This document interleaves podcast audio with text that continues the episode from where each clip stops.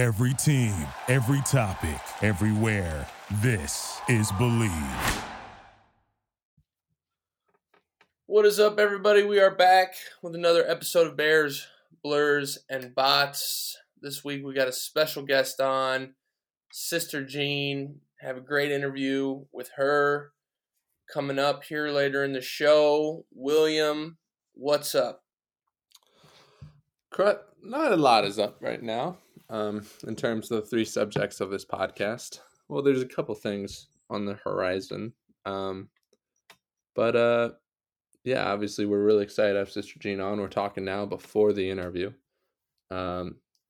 Special shout out to you, Krut, for staying up for this one.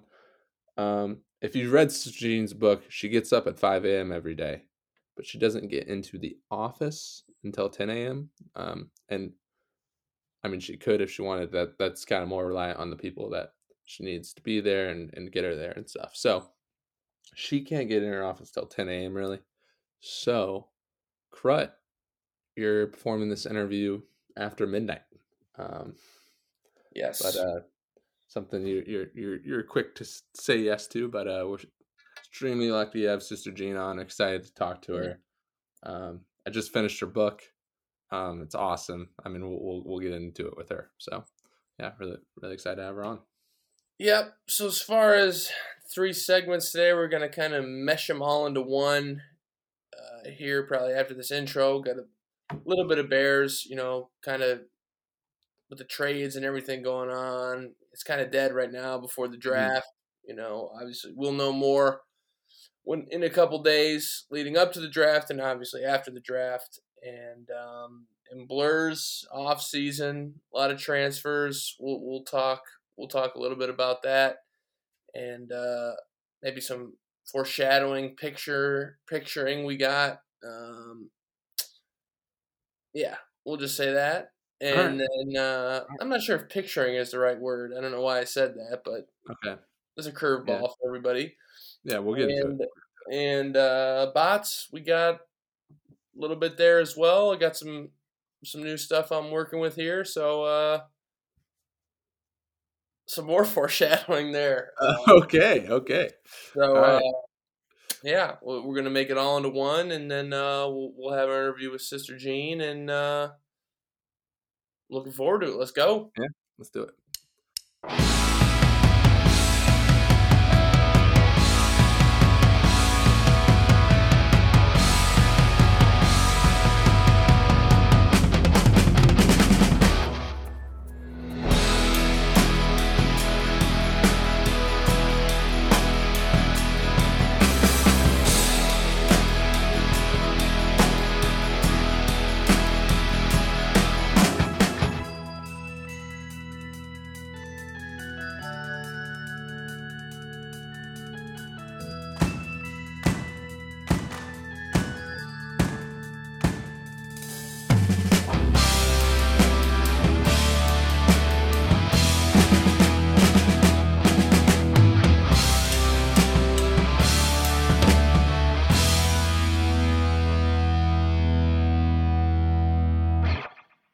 BetOnline remains your number one source for all your NBA basketball betting this season.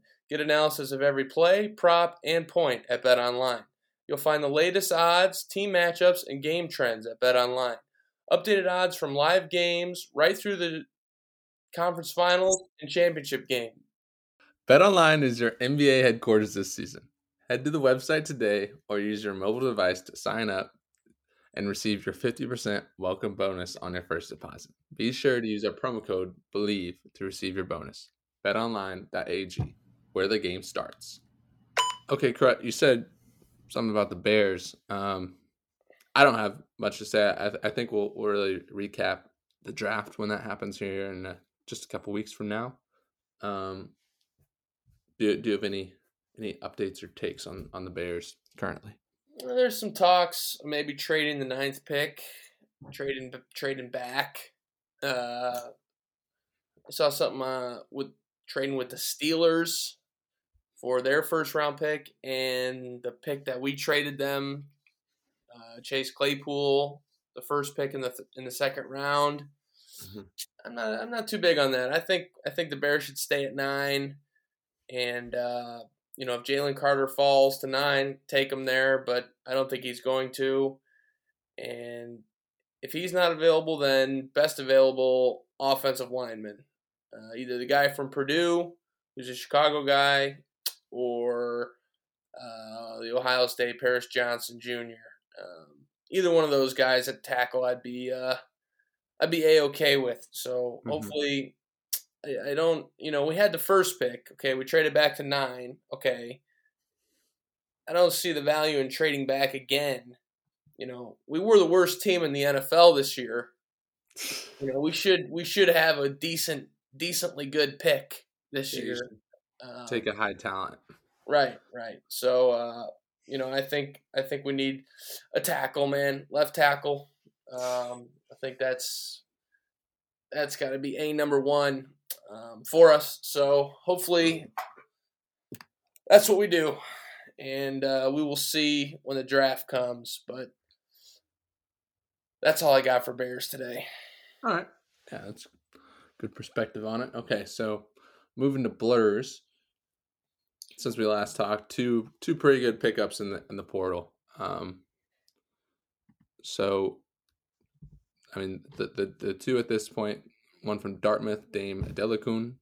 Forgive me if I pronounce that wrong. I'm sure we'll hear more. Really worried about that pronunciation. Well, dude, all the new guys, you gotta try to get it right, man.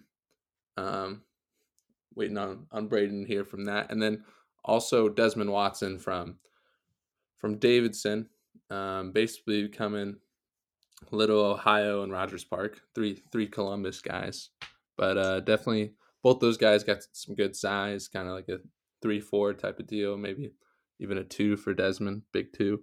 But yeah, I've said it before and I'll say it again. I think a huge part of this transfer portal season for the Ramblers has to be predicated on defense and bringing guys in that are really keying on that. So that's a good start. I mean, I know those guys had them on visits like as soon as they could, and they committed pretty quickly. So that's a good start. Hopefully there's a couple more to join, but definitely some positive news coming out of Rogers Park. You got anything? Yeah, it's a Blurs segment, but it's also just college basketball segment. I know we've talked about the portal a lot, but a lot of news coming out of the Valley. A lot of former guys going to transfer into Big Ten schools. Obviously, Pax, our former teammate, we talked about that, going to North Carolina. So a lot of movement, a lot of money being thrown around.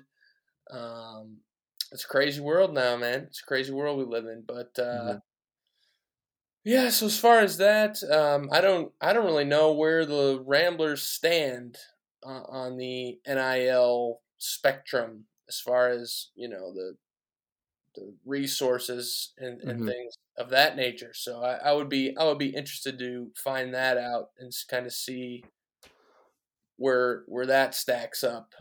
Yeah, no, it's definitely frustrating. I mean, I don't know how transparent people are eventually going to become about that. But it's frustrating because there's so many alums that already give a ton of money to the athletic department and the school itself. So now, you gotta, everyone's asking for a little more for their players, and they probably have to reallocate some things. So that's just an added job to being a college basketball coach these days. So definitely hope. I mean, I know Drew is very keyed on that as far as having that as an asset and recruiting. But I also know, like, he doesn't want people coming here because of the money. Now, obviously, you want that. You need that to get in the door some places. But, it's a huge part of it, clearly. Yeah, I think you're putting these coaches kind of in a tough. I mean, their job is already really tough, but you're putting these coaches in a pretty tough spot. I mean, look, I feel like before this stuff, you know, the coaches were always around donors, always, you know, Moser was always around, you know, going to luncheons, going this, doing that, you know, it's a part of the job, right? Yeah. But now, you know, and that wasn't necessarily like, I mean, I'm sure it was, you know, like, hey, please donate to our program.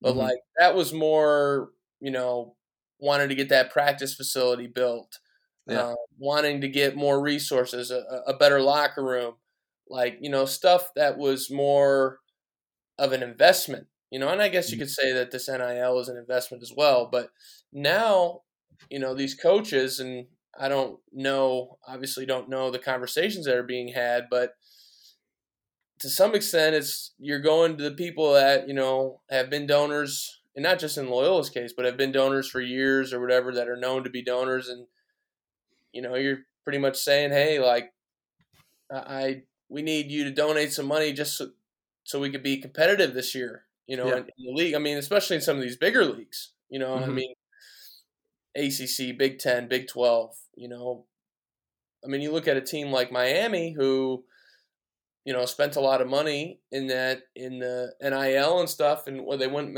Final Four. Yeah. I mean, that's pretty frustrating because, I mean, I don't think. Maybe they're not even correlated, you know? Yeah. Yeah. Like, one, I don't think Nigel Pack is worth $800,000. I think very few people in college basketball are,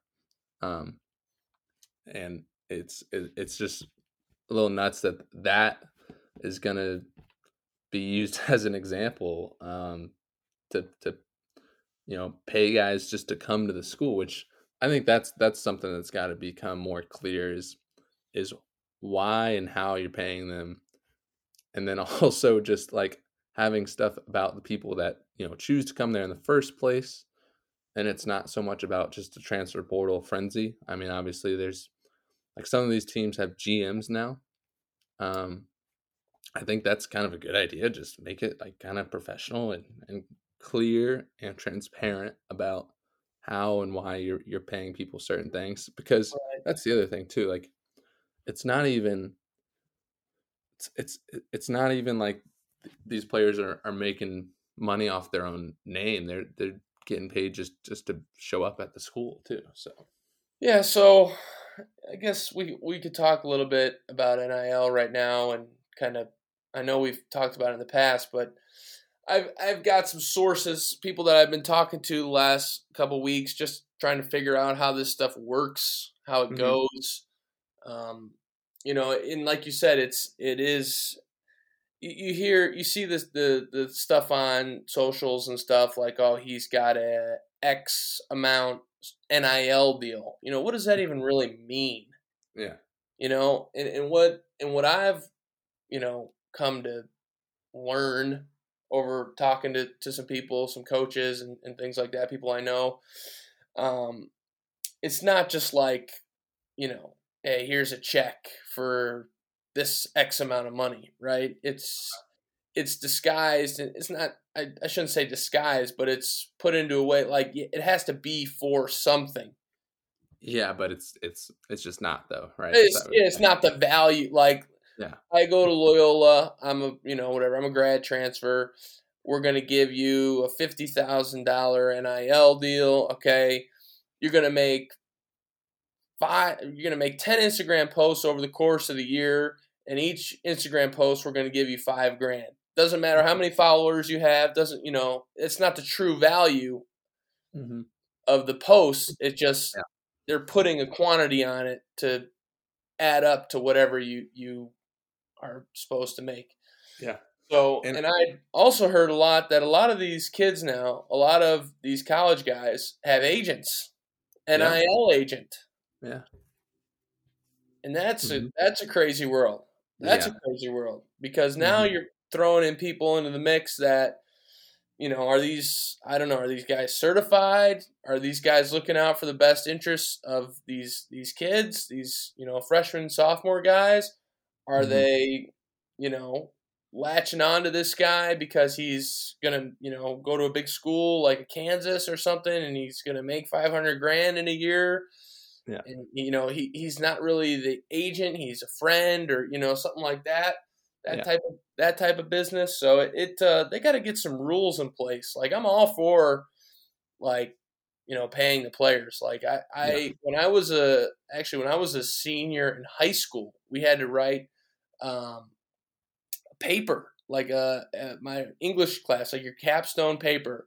And mine paper was on paying college athletes. That's what mm-hmm. it was. So I'm all for it, but at the same time, like, I've been seeing a lot of stuff. Just like, there's going to be a lot of expectations on these guys now, man. Yes. Yeah. That's another thing too. Like, what if Miami was down 9 with 5 minutes to go against Drake? Like, how are all those people that are dumping money into those kids going to be if, you know, the money they're dumping into them doesn't pay off? And I want to reiterate that I am all for people getting paid, like players getting paid, you know, like an image that comes to mind for me is like those Alabama football players all those years that just see, you know, hundreds of thousands of fans just dump money into the football is a different animal altogether than basketball. But there's basketball stories too, like all these guys. And I think you should definitely make money off your own name, whether that's, you know, if you're promoting something on social media, or, you know, you have a series with, like, a vlog series with ads or something. Or, like, you know, just being, like, in a car commercial or something. Like, all right. If it's a sound business plan, like, do it. But you know, what also could be the case eventually is the universities or, you know, athletic departments just straight up having, like, a salary. Yes, that's what I was going to say. That's what one coach told me. Like at some point during this now, it's going to just be like you're an employee of the university. Yeah. Because that kind of just cuts more through, stable, practical, and financially sound. All the red tape of, like, here, sign 5 balls, here's $45K, and, you know, like a donor, like, can't just give you money. You know, it's like it has to be this circumvented way. But I quoted a tweet the other day from Joe Hendrickson, who's a Illinois writer. Illinois basketball, high school basketball, college basketball, everything. You know, known him for a couple years, and a great guy. And he kind of was, you know, voicing, like, you know, it's going to start becoming like professionals. And I think he's 100% right. Like, the expectations that we talked about, but, like, you know, let's say you're making this money and you're not playing well, or you get hurt or something like that. Like, what is the process in that? How is that going to work out? Mm-hmm. You know, because obviously in the pros and the higher levels, you know, they just get rid of you. Yeah. You know, and that's not, I don't think they'll do that in college, because obviously there's the education piece that's, you know, you can't just throw a guy out of school. Yeah. So, you know, that's a whole nother element of this whole thing. Yeah. All right. So I guess that's good on voicing about. Maybe they'll make a salary cap, dude. I was thinking about that. For real. I honestly think that's a better situation than what we are currently in. Or, like, per league, like, each league sets the cap for their own. And then, obviously, and then maybe having, like, you know, bonuses that are correlated to the business of the actual program. Not so much just here's how much we're going to give you because our donors are dumping this in. So, or I was thinking of, like, a tier system, which is kind of like a salary cap, but, like, each team is allowed to have 3 tier 1 guys who are allowed to make, you know, between this range. Each, you know, I don't know. That would get weird. It would get very specific. I know what you're saying. Okay. also before we get into Ibaraki, since we last talked, Patrick Wallace left for Iona. Obviously, the youngest assistant coach on our staff went to Iona because Fairleigh Dickinson's guy, I think it's Tobin. He joined him as the head assistant at Iona. So it's great for him. He's an East Coast guy. Right, he's got some ties there for sure. Yeah.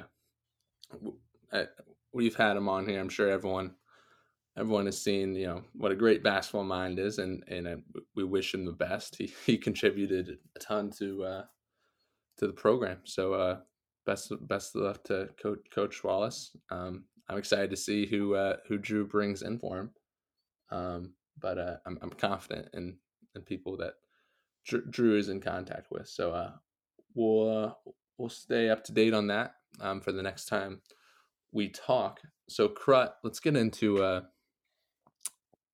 bots. So since we last talked, I think the bots are 3-4.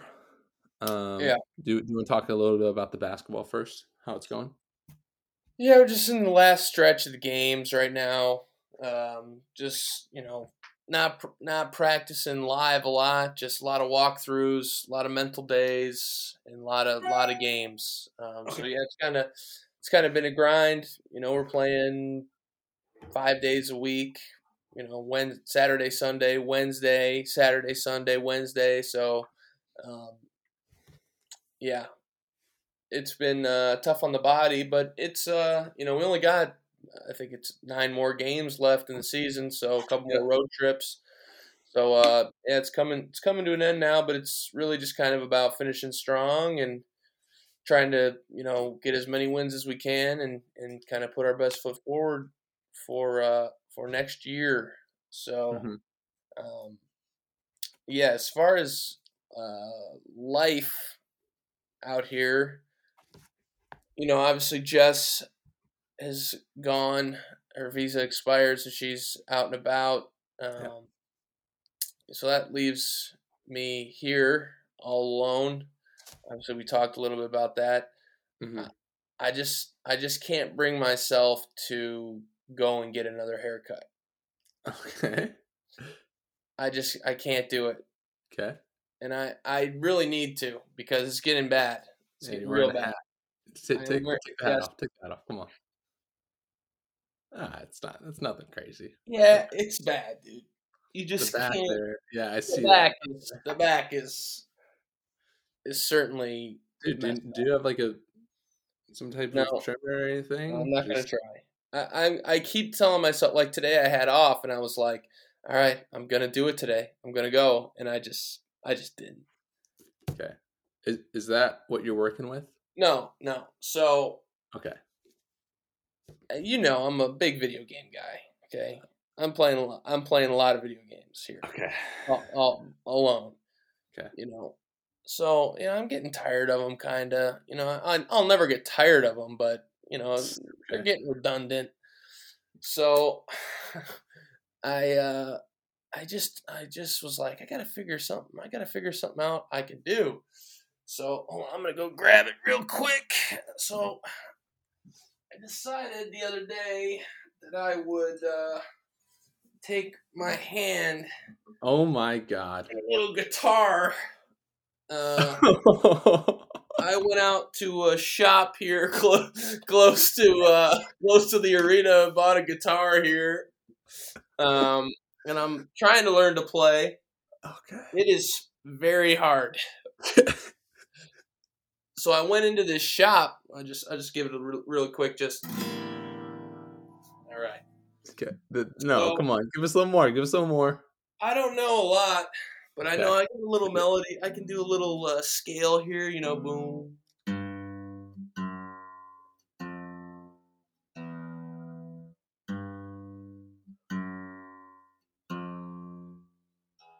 I know a couple chords. All right, we'll take it. But. Yeah, I mean, this is like my third day, okay? This is really beginner stuff. You're going to become Mark Maron. So I'm trying that. You know, I'm doing that maybe an hour a day or so, trying to really tune, you know, hone my skills. But to get this guitar, I went to a shop. Yeah, I know that. You know, like a local place. Okay. And I walk in there and I'm like the only guy, right? And you take your shoes off before you go in, you know. And you know, I'm looking around. I'm not trying to get like the super expensive guitar or nothing. I got, you know, just a mid-level guitar, not expensive, yeah. You know, but not the cheapest, yeah. And you know, just a beginner's guitar. And I tell the guy, you know, hey, point at it, this one. He brings it over and he pulls out like a little tuner, like a little tune thing that you clip on the guitar. He's going to tune it up for me right then and there, I should say. So, you know, he's boom, boom, boom. He's tuning it up. And he gets it all tuned up and he hands it to me. Like, all right, man, start playing. Oh, my. I'm just like, he speaks no English. We have no form of communication. And, besides music.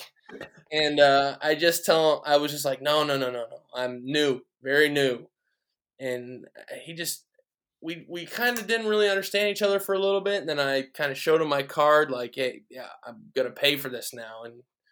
And we got on with it. I got a case. I got a, this thing is kind of cool, man. This little tuner I got. Okay. Kind of scrap. You like, yeah. Put this on the guitar and it'll show you where the notes are and show you the tune. They have those for saxophones. Yeah. So that's what's going on with me. Okay. Very cool. I expect you to improve on that over your career. Yeah. So you can just transition straight from basketball to guitarist. Yeah. That's got to be your goal. Right now, my fingers are just killing me. You don't realize. You don't realize the toll. You do not realize the toll. I can understand. But okay, interesting. So, hey, before we talk to Sister Jean here in a sec, you know what time it is. Oh yeah. What what's your Japanese word of the week? Oh, all right. I'm not even going to ask you to recite the last couple because you just will get them wrong. I mean, I can only really remember the last one. But I know the meanings of it. This one is easy. Okay. This one is Ohio, which is like an informal way to say good morning. Morning, good morning. Okay. Ohio. I like that. Is it like solely the morning or? Yeah. Okay. That makes sense. No, it's the morning. Yeah. There's a word that comes after that sometimes that people say, but I'm not 100% sure on that one. All right. It's like Ohio gozaimasu. Ohio gozaimasu.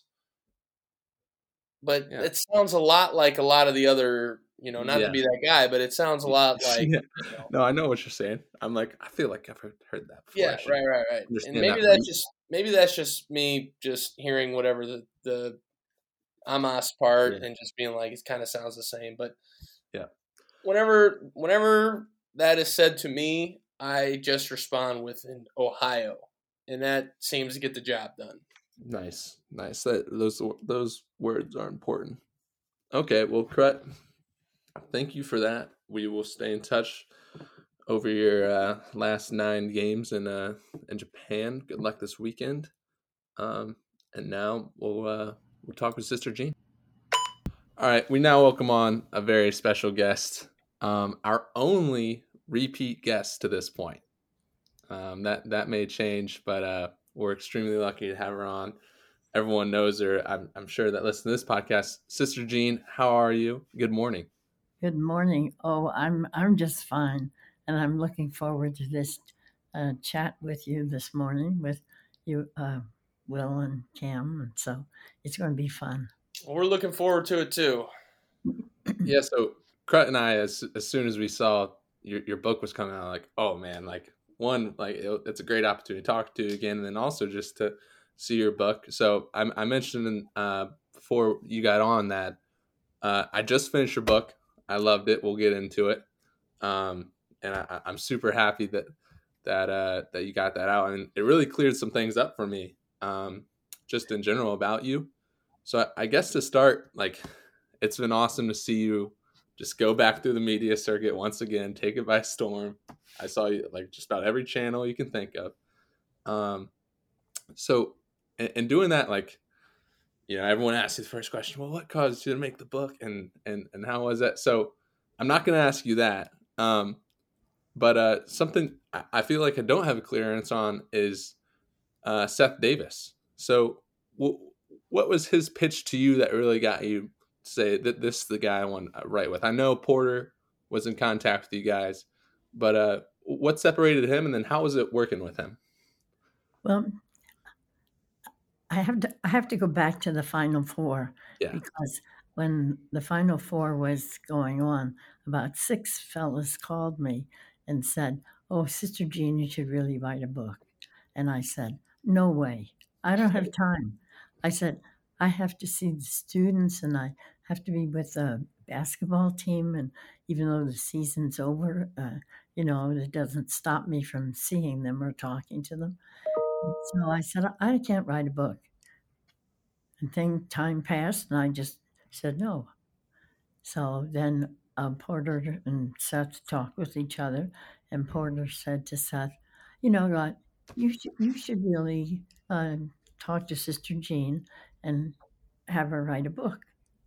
I'm going to give you her cell phone number," he said, "so that you can call her." Well, Seth used the phone right away, and he called me and he chatted, and he said, "It's an easy thing to do, Sister Jean." And I said, "It means I sit down and for hours and do stuff and write and think and all that." "Oh, I don't think so." Then he said, "Well, it's not like that. You talk to me and I write it down. You look at it and see if that's what you really said." And then he said, "I would really like to do it." So when I told him I'd have to check with my congregation and my employer if I could do this, and they said, "Go for it, Sister Jean." So I think it was his non-pushy manner that got me. Yeah. And he's very gentle when he talks. He did push me, there's no question about it, but I have to say gently. Okay. That's awesome, my kind of book. Yeah. Where I don't have to do any writing. Yeah. Well, he's a good one if you want some your life, and you both have very exciting lives. Just contact Seth. Yeah. Okay. I imagine something you really enjoyed that. Did you guys talk a lot, just college hoops in general, like on the side? I mean, with how much you were meeting with him? Oh yes. The first time we met for 5 hours. And that's not including lunch. We even talked at lunch. Yeah. And Tom Hitchon and Bill Behrens were with me just in case I would forget anything in between and, remind me what it was. And then he came to campus about three other times, not for 5 hours, but maybe two or three. Mm-hmm. And we had a lot of conversations on the phone. And yes, did we talk about basketball on the side? We did, because he's that analyst, CBS, and he's very alive there. And I said to him, maybe I didn't say to him, but I said to other people, I'm sure that when Clark Kellogg resigns, Seth will be the one to be in charge there, because he leads the group all the time. Yeah, no, I definitely enjoy his perspective. And even before this book, I would notice how especially generous and kind he was in talking about Loyola and just really the smaller mid-majors in general. I always appreciated that insight from him. So just to give everyone an overview, if you're listening to this podcast, surely her Sister Jean's book came out. I failed to mention the title. It's called Wake Up with Purpose: What I've Learned in My First 100 Years. Obviously an awesome title. So basically give people who haven't read the book, I strongly encourage you to do so. But it's essentially a chronological order of your life story and your perspective throughout. And like I said, it's awesome for me to like clear up some of your timeline and just your perspective on a litany of things. I really enjoyed it.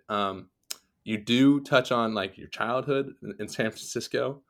Last time we had you on, you talked about walking across the Golden Gate Bridge the day it opened and your pet monkey, Jerry. So I strongly encourage people, if you haven't listened to the last podcast, to check in on that, but also just your breakdown of it in the book. I really enjoyed just those childhood memories from you. And yeah, so then really got into a lot about, you know, your path, you know, as a sister, which I've heard before. I want to clarify that. And you do. You don't correct people. You're technically not a nun. You're a sister, correct? That's correct. Yeah. So that was funny. Difference? Well, the difference is that a nun belongs to a contemplative order where they pray most of the time, and they stay in their convent and they don't get out into the world and do things.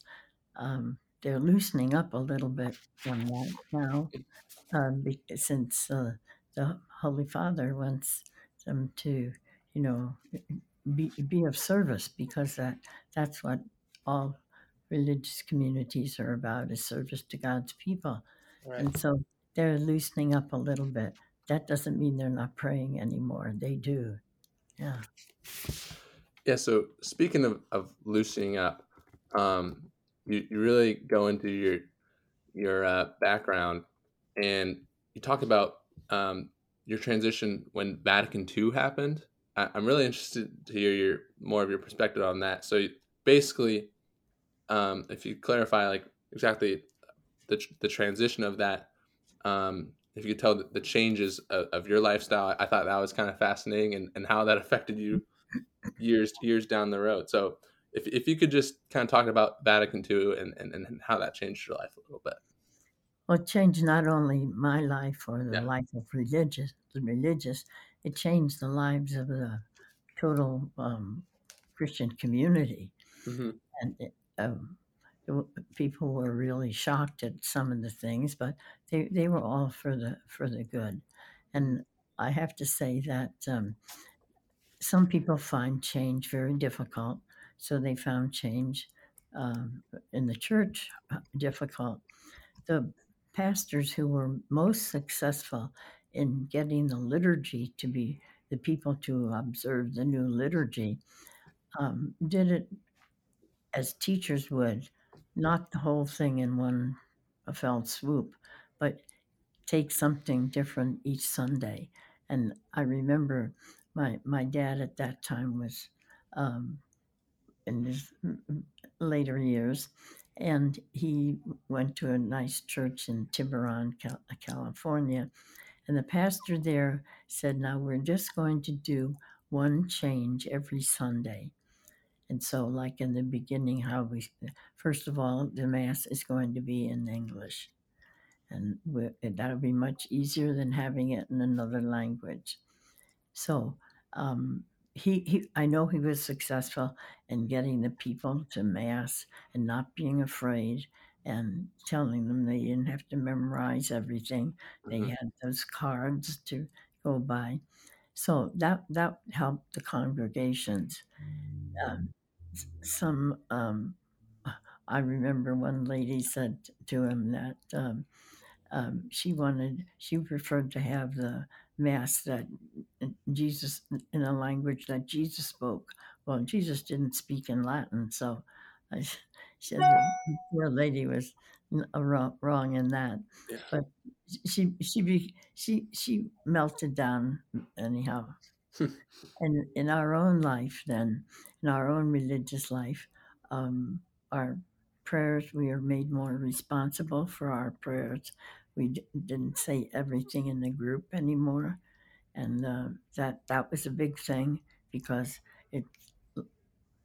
we went out and did more service, Mm-hmm. And that changed because people were coming home at different times because they were doing different kinds of service, in addition to teaching, because we're basically a teaching community. Yeah. And we taught about Vatican II. There were nice little booklets that came out, explained the changes to us. And eventually people were just very happy. One of the big things with religious communities was that Holy Father said that we should be more like our foundresses. Okay. And our foundresses didn't wear a habit. Mm-hmm. They wore the clothes of the time. Mm-hmm. And like our Mother General who founded the community, Mother Frances Clark, she never wore a habit, even when the habit came into existence. Mm-hmm. And she just wore her long dresses. That she never even wore a short dress. So it was our young sisters were jumping into the contemporary clothes right away. Mm-hmm. But we had a choice. We didn't have to change if we didn't want to. And that was a big thing, to let everybody do what she wanted to do. Yeah. And you have to remember that some of our sisters were so old that they had never even in their lives worn a short skirt. Mm-hmm. They wore long dresses and then they wore long habits. Yeah. It was hard for them, but I'm telling you, they changed. They wanted to do that. People had never used curlers before. There weren't such things. I mean, we had to get used to a lot of new things, and we had to be sure. But the women of the parish were very helpful in helping us get back to what we were doing before we entered, up with the times. But it was a long time since we had entered, so they kept us posted on, not extravaganza, but on ordinary clothes, telling us whether they were too big or too little. And so we had a lot of good help from our parishioners and the mothers. Yeah, so that's definitely an aspect I really enjoyed about the book. I mean, something I haven't said yet is you were first and foremost a teacher coming out of the convent. You spent some time in Southern California, a year in Chicago, then back to California, and then you eventually ended up at Mundelein.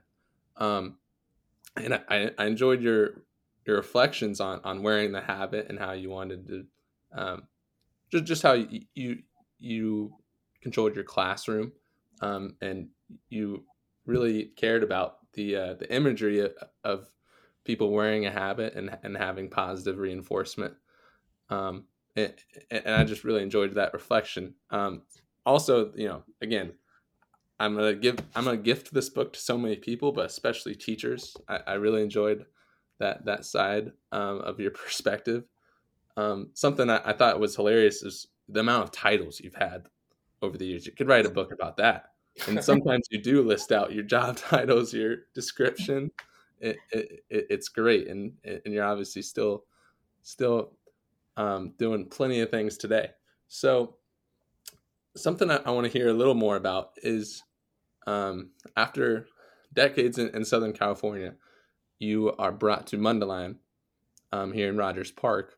And is it 1961 that you made that transition? Mm-hmm. Yeah.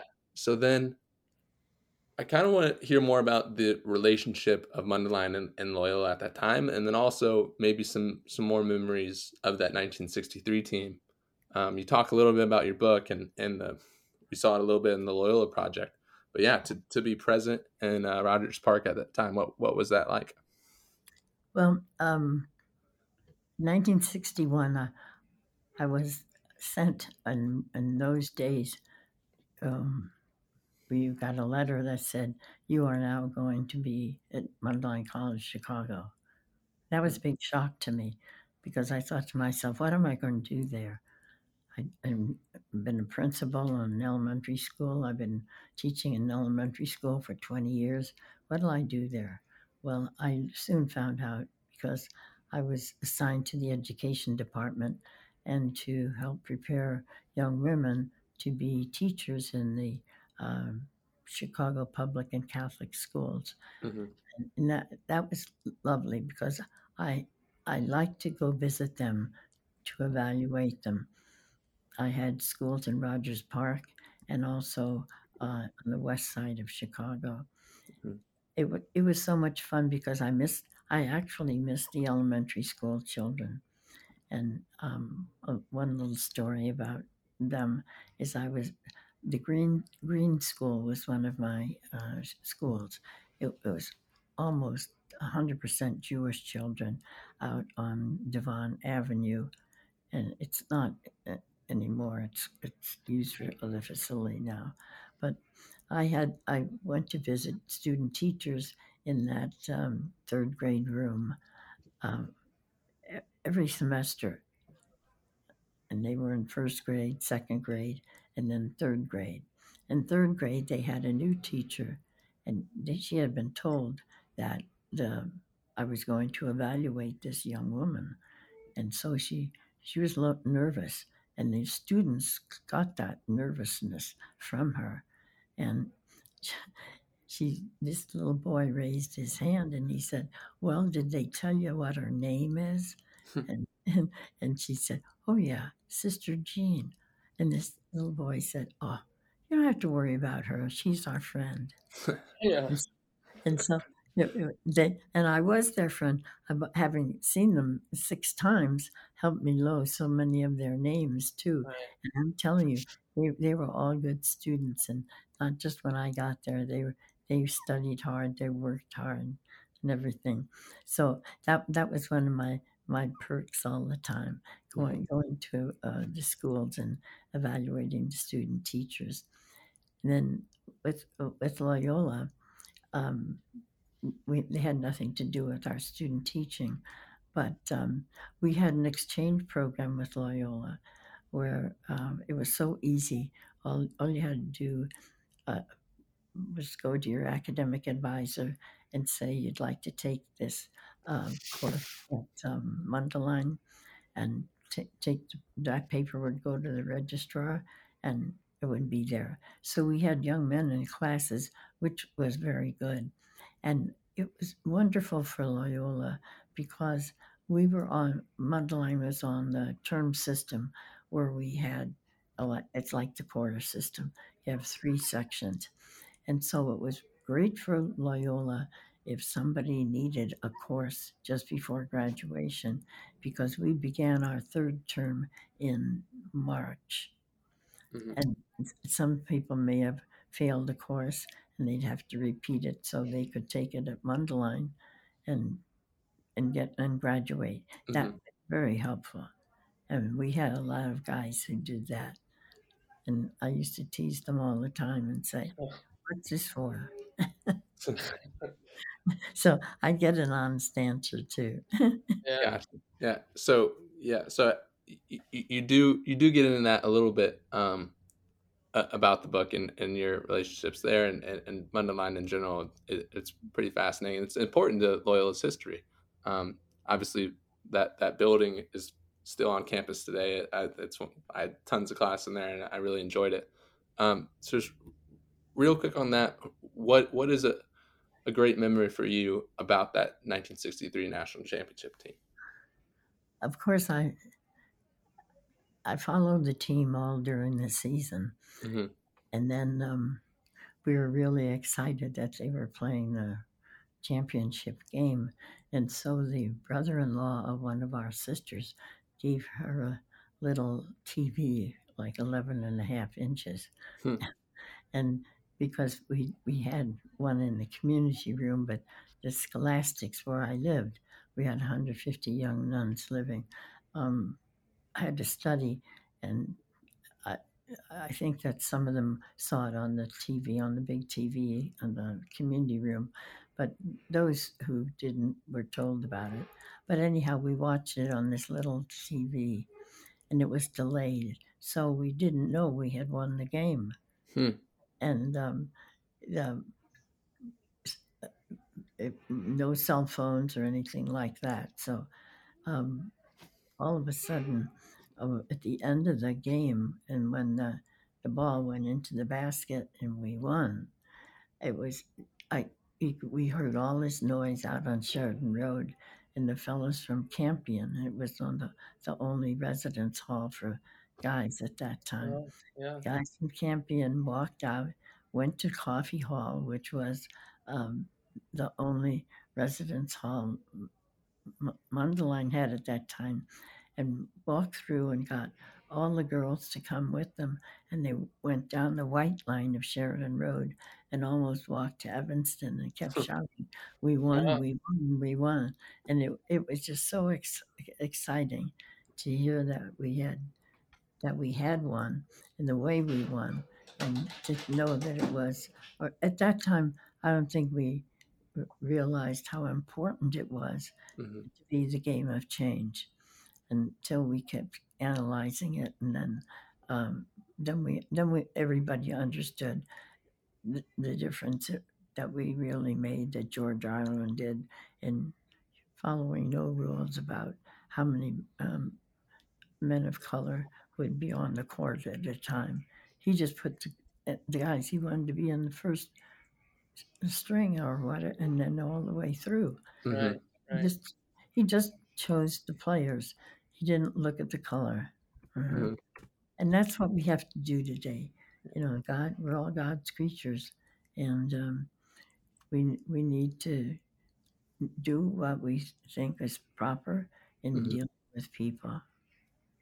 Yeah, no, definitely. And that's another thing I enjoyed about the book is you really do discuss your opinion, your feelings, and your point of view on plenty of issues today. And just, I mean, you talked about civil rights back then, and I really enjoyed that from you. You know what, kind of on that, we posted on Instagram, a message box if people wanted to ask you a question, and we'll share one with you now that we liked. So this is from actually at @SignGirlLUCCC. She asked, and I think I have an answer to this, but I want to hear yours. What is something you wish students knew about you, or what context do you wish students that are going through Damon? What do you wish they knew about you before they approached you or saw you? Well, I just think they need to know that I listen to them, and that I'm willing to help them in whatever they need help. Yeah. And if I can't, if I'm not qualified to give them help, then I know where to refer them. And I think the referral part is very important, because all of us can't be good counselors. We're not trained to do that, but we have people who can do that. And I have to want them to feel that, not to be afraid of me, not to be too shy. And because sometimes freshmen come in and they say, "Well, I didn't come in the first week because I didn't know what you were like, Sister Jean." So anyhow, they talk to each other, I guess, and find out how it is. Yeah, that is exactly what I expected you to say, and that's it. That's what I tell people when they ask me about you. I'm like, she's in the student center for a reason. Her door is always open. If no one's in there, I strongly encourage anyone to approach you and talk to you more than just, "Hey, can I get a selfie with you?" Like, you are so comfortable being vulnerable and honest with people, and that's clear in the book. I mean, you recount so many relationships you've built with students over the years, and they're so detailed, and it's something I really enjoy about you. It shows how much you care about that, and then also the ability to say you know how the school works, so it doesn't stop with you. You can refer some people to someone else with whatever they need, if they need anything at all. You're just there to talk and listen.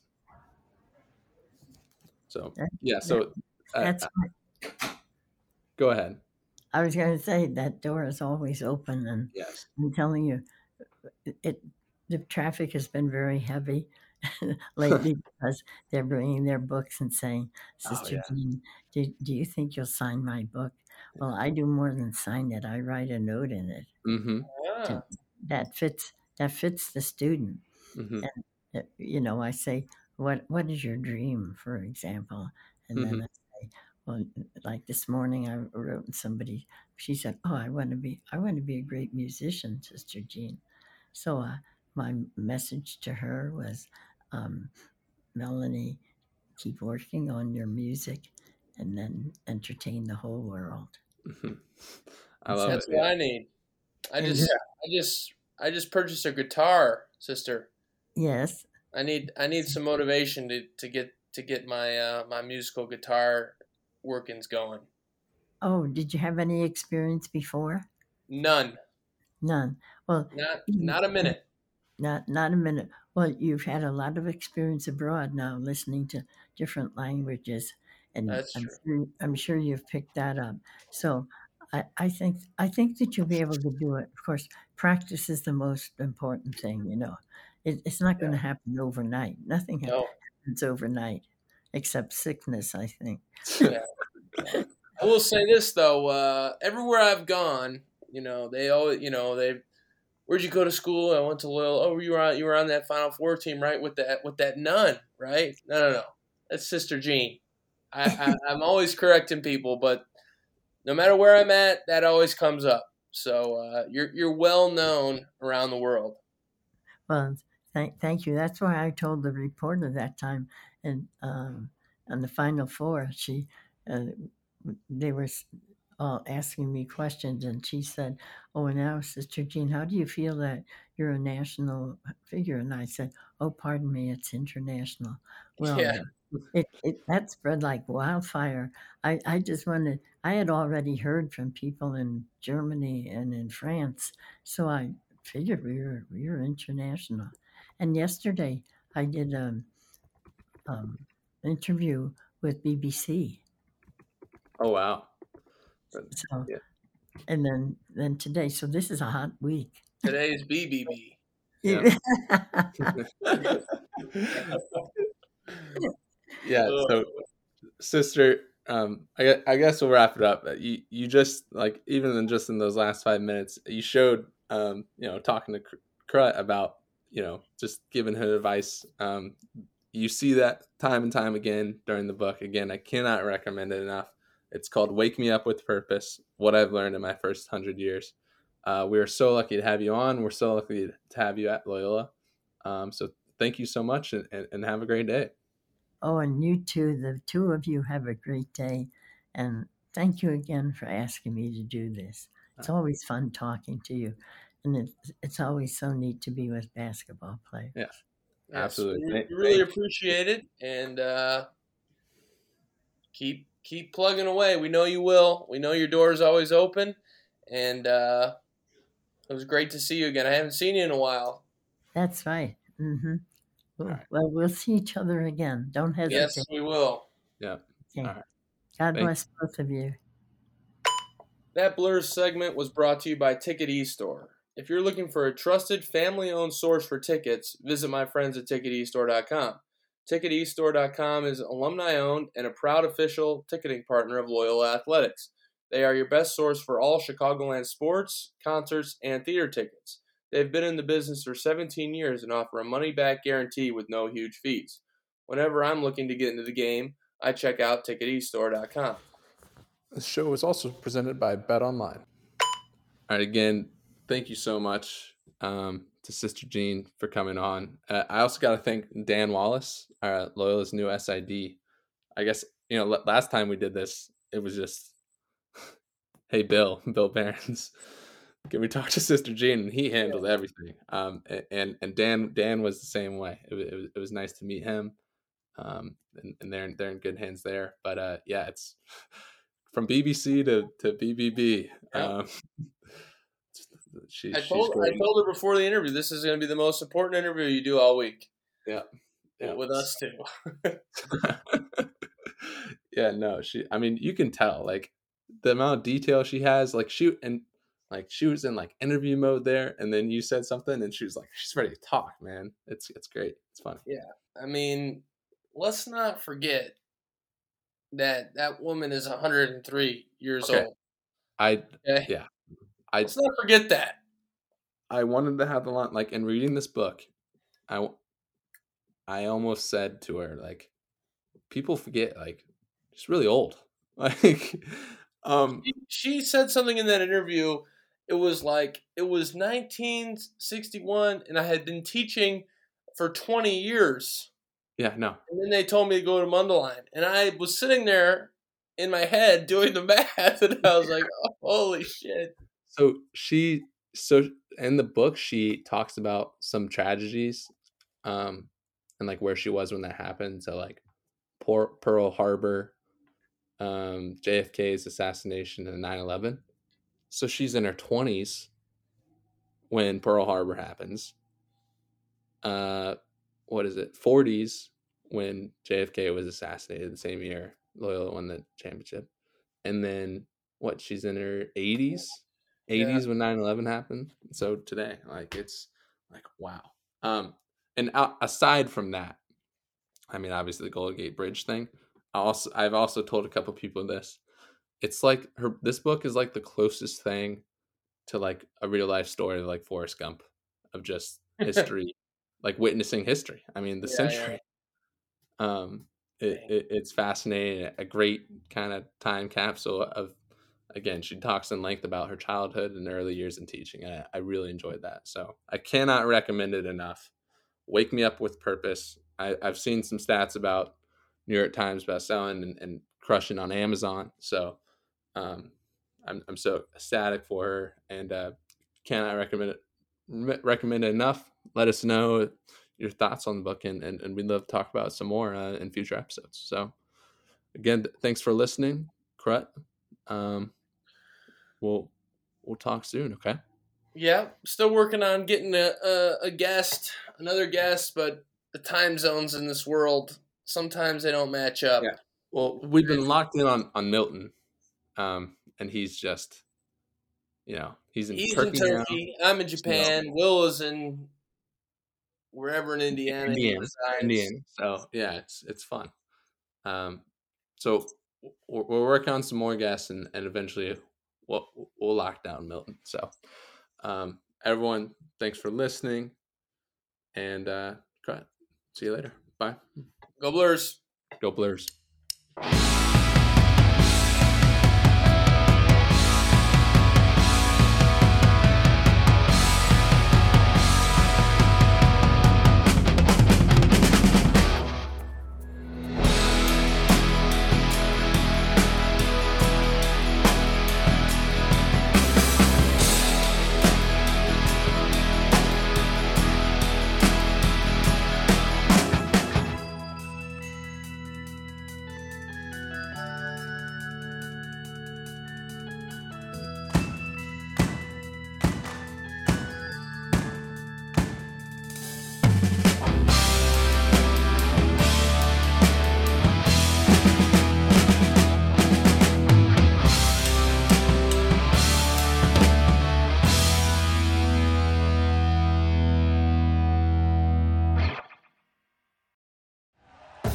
Thank you for listening to Bleav. You can show support to your host by subscribing to the show and giving us a 5-star rating on your preferred platform. Check us out at Bleav.com and search for BLEAV on YouTube.